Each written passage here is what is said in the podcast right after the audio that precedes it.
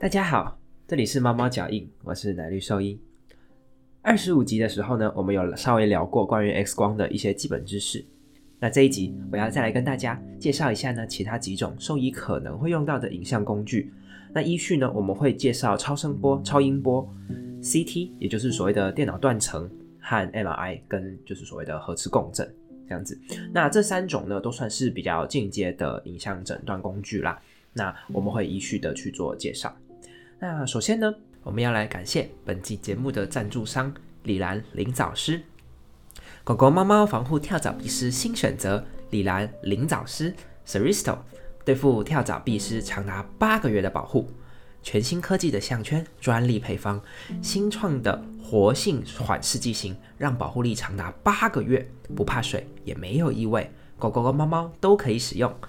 方便、安全、有效、亲密。我也用李兰灵长师。好，那一样，如果对这个产品有兴趣的朋友，欢迎呢直接就上网 Google，应该就可以找到他们的相关产品，或者也可以针对这个产品询问你们自己的兽医师。OK，那我们就正式开始今天的节目吧。那首先呢，在介绍超音波之前，要先跟大家大概说明一下，超音波它是一个什么样的原理、什么样的概念去进行的一个诊断工具。那超音波嘛，顾名思义，它就是利用一种声波，只是这种声波呢，它的频率是很高的，高到人耳听不见，这样你在做检查才不会觉得很吵哦。然后呢，借由这样子的一个声波去打击身身体里面的这个组织啊器官，那借由这个声波在不同器官的反弹的这个特性，那产生一个有呃品质的成像，让检验的医生可以去做一个判断。所以呢。在超音波的使用上面，就会有一些声音音波的先天性的限制。最主要的限制就是有空气的话，它就会打不穿。好，因为当它遇到了一个空气跟呃组织的界面的时候，它就会没有办法通透下去，那就会全部被反射回来。所以通常在这个界面下面的东西就看不太到。那这个套用在临床的工作上面，对我们最大影响的大概有几个。首先，第一个呢，就是因为我们的动物大部分都是有毛或者有羽毛的，所以啊，为了要避免这些毛下面所蕴含的空气，我们需要把在做这个检查之前呢，需要把这个检查部位的毛都剃干净，而且剃得越干净，这个成像的品质通常会越好。那除了剃干净这个毛之外呢，我们还会需要挤上一坨超音波胶，来去确保这个我们的超音波的头跟。比如说肚子啦，或中间是没有其他的空隙的，都被这个胶填满，这样我们才可以有一个好的呃影像的品质。那这是第一点。那第二点呢，同样会受到这个影响的呢，也就是肠胃道。好，比如说呢，像尤其是我们的草食动物的肠胃道里面，通常都是有很多的草啊，所以就充满了空气。而且呢，这些的动物通常也不太能够去做呃检验前的进食。那么像肉食动物，比如雕啊，或者是狗猫，可能就会要求在照肠胃道超音波之前呢，要做进食的动作。那像我们的草食动物，比如兔子、天竺鼠，可能就做不到。也就是因为这样子呢，所以有大坨大坨的肠道挡在。整个腹腔的中间，也就会导致我们的草食动物在照超音波上面呢，会有一些阻碍跟限制咯，哦，它就没有办法照得像这个 一般的呃肉食动物这么的清楚。我针对肠道的部分这样，然后所以这个是一些比较有趣的啊超音波的限制，跟大家做分享。那再来的话呢，我们大概跟大家比较一下，就是说 X 光跟超音波大概效果上面呢有什么差别？那有什么东西是超音波更厉害的？有什么东西是超音波呃比较不那么在行的？那首先呢。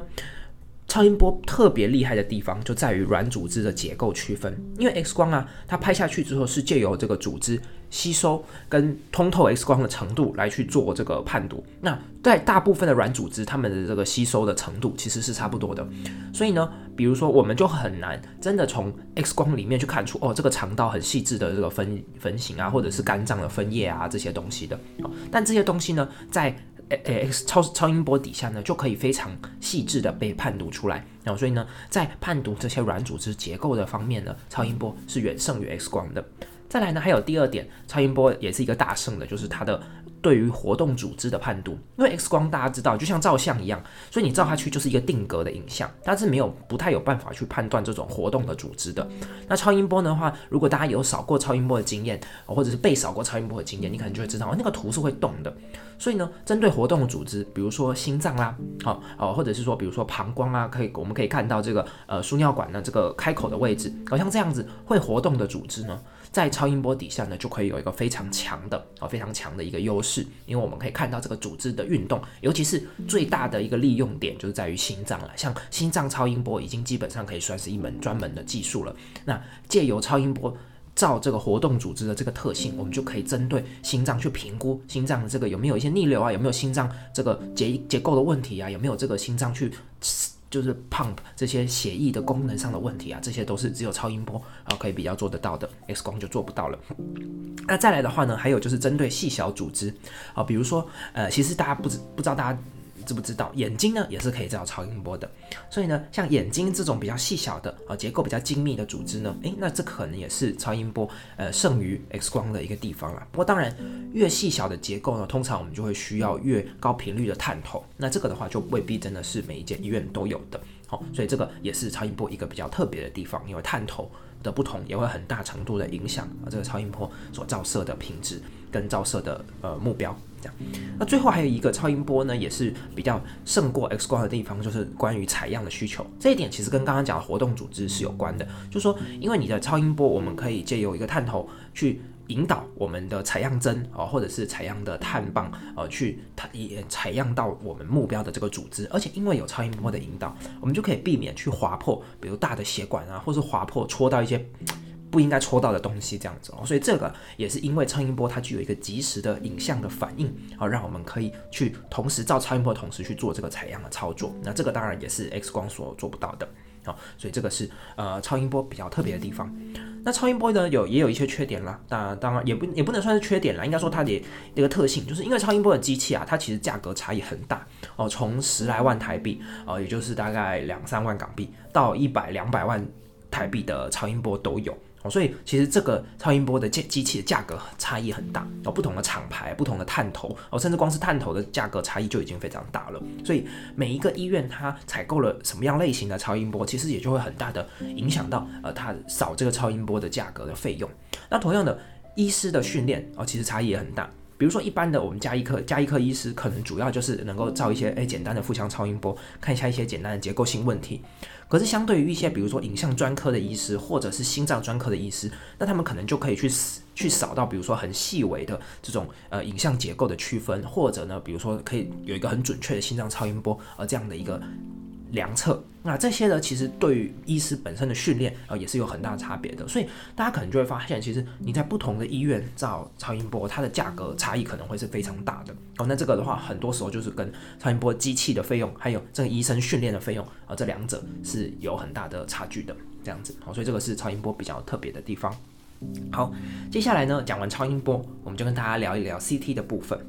那 CT 的话呢，又又是我们中文叫做电脑断层。那它的概念上呢，其实是 X 光，只是呢，它是把 X 光呢拍一整圈，哦，拍一圈，旋转这样拍一圈，拍一圈之后呢，再利用这个电脑去把这一整圈的 X 光去做一个计算。那计算完之后呢，它呈现出来给我们医师看到的影像，概念上就很像是一个一个的切片，呃，一个一个的切面。你就想象一下，你把一个人或者把一只动物，哦，这样切，横着切，这样一刀一刀一刀这样切，这样看到的每一个切面呢，就是我们医生实际上在看这个 CT 影像、电脑断层影像会看到的一个一个影像。好，那所以呢？因为它的原理其实是 X 光，所以呢，它跟 X 光是有非常相近的好，所以基本上 X 光有的优点，CT 都会有然后，就是跟上一集有有提到过的，大家呃如果已经忘记，可以再回去重复的再听一遍。那接下来我还介绍一下一些就是电脑断层优于 X 光的地方。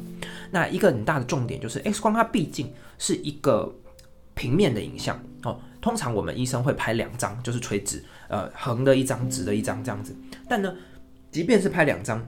它组织间的关联性还是没有办法到那么的清楚，我们没有办法知道说，呃，这个东西旁边是哪一个东西，我们只能借由我们对解剖的认识跟我们阅读这些 X 光的经验啊去做判断。但 CT 的话，它最大的优点就是它是一个电脑既有三百六十度计算完，所以它是一个立体的影像。所以我们可以非常清楚的知道，哦，这个结构旁边是什么结构，那个旁结构旁边是什么结构。所以，比如说，假如有一个腹腔的肿瘤，我们可以很清楚的在 CT 底下看到，说，哦，它是不是有粘住，比如说这个肠道啦，它有没有穿过这个肠道啦，还是说它有没有，比如说侵犯到呃腹腔里面啦，啊，有没有进入某个特定的区域啦？哦，那这个的话是 CT 才能做得到，呃，X 光其实做不太到的一个东西。哦，所以它的解剖细节是更加清晰的。那再来的话呢，第二个重点是因为它可以消除重叠的影像。好像比如说我们常见像我比如说拍龟，那龟的话呢，它就会有龟壳，那龟壳它就会很大程度的去影响超呃 X 光的成像，去挡住这个 X 光。可是，在 CT 底下就不太存在这个问题，因为它三百六十度的计算，它可以去把这些重叠的影像去消除，所以它可以大幅的提高。这个细节的辨识度哦，所以像比如说爬虫类，其实也是一个非常适合造 CT 的一个物种。因为爬虫类的话，它们在照 X 光的时候，它们的腹腔常常的脂肪是不够的，所以导致说 X 光的细节呢其实不太好。可是这个呢就可以用 CT 它的这个计算可以去消除这些呃没有脂肪对比的一个问题。所以呢，在爬虫类我们如果去照 CT 的话，其实是非常好的。啊，所以这个是 CT 的一个大优点。那再来，CT 还有一个优点是，我们可以用 CT 去做血管造影。啊，呃，其实 X 光也可以做啦，不过相对的，我觉得它的价值就比较没有 CT 那么高。那 CT 的话，通常我们是 routine，就是说例行性的会做这个血管造影。那造影之后，我们就会看到说，哦，比如说这个这个团块里面它有很丰富的血管供应，那我们可能就会在这个 CT 影像上看到它整个亮起来这样子。好，那所以这个也是一个我们在 CT 上面很常会使用的一个技术。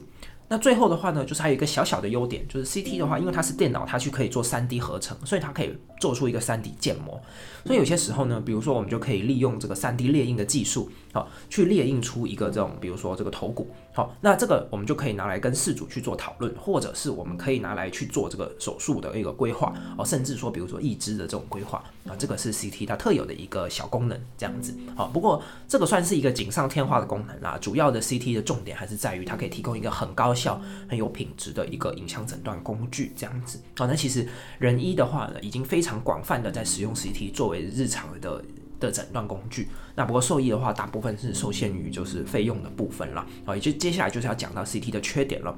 啊，CT 最大的一个缺点就是它费用比较贵。啊，通常呢，假设以 X 光来说啦，以台湾照一张 X 光可能呃五百到一千两千不等，或看医院和看 X 光的等级，但是大概就这样子了，但 CT 的话在 X 光诶在台湾照。再怎么便宜，几乎都是要破万台币的，然后甚至呃两三万都有可能。好，所以光这个费用的部分，它就可能将近差 X 光差将近十倍了。所以这个费用高昂呢是没有办法一件事情，因为你维护我们兽医院去维护这个 CT 的机器，好是都已经光是维护费就已经是非常贵的了。所以其实有 CT 的医院呢，在台湾虽然呃其实也没有很多，而且维护这个 CT 呢都不见得他们能够回本的。好，所以其实这个是一个很。呃，CT 的一个很大的限制啦。好，再来呢，第二个 CT 很大的限制就是，因为 CT 的扫描呢，可能需要几秒钟的时间，那不比 X 光可能就是照一张相这么快，所以 CT 的这个扫描，它通常需要这个动物保持比较不乱动的一个状态，才能获得一个好的 CT 品质。那以这样的情况来说的话，有可能这个动物就会需要镇静啊，或者甚至做到全身麻醉才有办法去扫。啊，那这个就是它比呃 X 光的一个缺点啊。不过当然也有比较乖的动物，在特殊的保定工具之下，也有可能就可以直接固定住就直接扫啊。那这个呢，可能就要交给你的临床医师去做判断了，因为每只动物的情况啊都不太一样。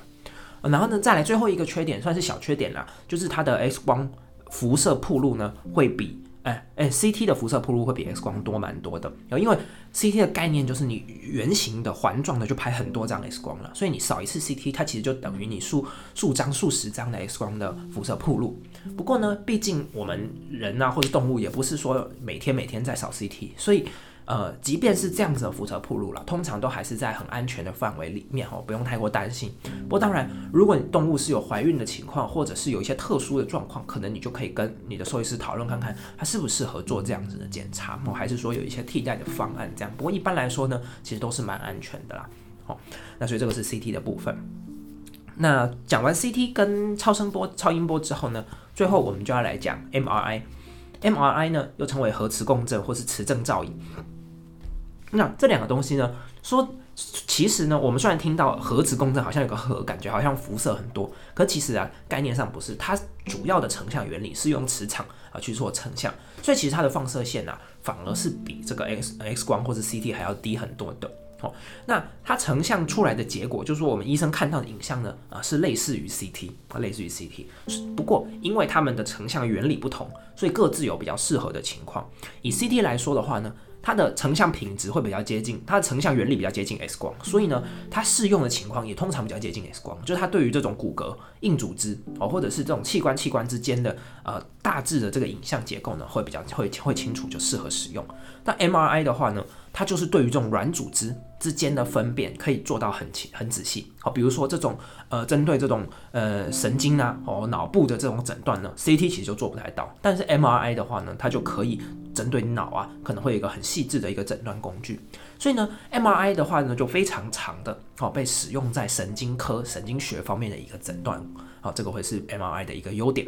那其他它的优点呢，就一样啊，它就是会有一些 3D 的结构啊这些东西。哦，所以它的其他优点就类似于 CT，其实就没有差的很多。呃，主要是他们针对不同的组织，有一些 CT 更好，有一些是 MRI 更好。那这个部分，呃，详细去讲可能太过复杂。到时候如果真的遇到需要扫 MRI 的情况，你可以跟你的兽医师去请教。好，那再来呢，MRI 的最大缺点呢，就是非常贵。MRI 要要扫啊，它比 CT 还贵。而且呢，像人的 MRI 的话，通常有比较高的磁场，所以呢，他们扫起来比较快。但是引入兽医的 MRI 呢，因为磁场越高越贵，那引入兽医的就是已经是比较没那么贵的了，但是呢，还是很贵。那通常呢，这个扫的费用是比 CT 还贵的。而且因为低磁场的关系，所以呢，它的越低磁场，它要扫描的时间就越长。很常见的话，通常都是要扫三十分钟、一个小时以上的时间。好，而且因为要扫这么长的时间，这动物又不能乱动，所以呢，几乎是一定都要麻醉才有办法去做到这样的一个扫描然后，所以这个算是 MRI 最大的一个缺点，也是因为这样，所以 MRI 通常都会被利用在，嗯，比如说 CT 不适合做一个诊断，或者是扫过 CT 之后发现，哎。好像不够哦，这个时候可能会扫 MRI 这样子了哈。那当然，呃，这个还是要交给临床医师去做判断，因为有一些，比如说有些病灶，它定位出来就觉得说，哎，可能用 MRI 更好，更有机会诊断出来，那可能就会直接去扫 MRI，所以这个是不一定的啊。不过，嗯，大家可以再了解一下，就是 MRI 跟 CT 的一个分别了，这样子。那对人类来说啊，CT、MRI 都是非常非常常在使用的一个工具。不过，宠物或者说兽医这个部分的话，还是受限于费用。为主啦，所以目前呢仍然是在发展中。不过近年来，我们也看到越来越多的医院医师在利用这些高阶的影像诊断工具，而且越来越多的事主了解这个工具的优点，然后愿意配合医生去使用这些相对比较高价的工具。那我相信这个东西呢，对于整个兽医的诊断工作，对于这动物的的治疗啊诊断来说，其实都是都是好的，然后都是有帮助的。那所以呢，呃，我也乐见于就是台湾或香港这兽医界可以有在这上面有更多的一个发展啦。好，所以呢，这个就是我们今天的节目内容，主要跟大家介绍超音波、CT 以及 MRI 这三种呢相对比较高阶的影像诊断工具。那希望呢，大家对于今天的节目呢都有一个充分的了解。那如果喜欢我们的节目呢，也欢迎在 Apple p o c k e t 上面给我们五星的评价和留言。那也欢迎呢到我们的 Facebook 粉专可以按赞，也可以分享给你的朋友。那我们今天节目就到这边结束，谢谢大家的收听。这里是毛毛脚印，我是奶绿兽医，我们下次再见喽，拜拜。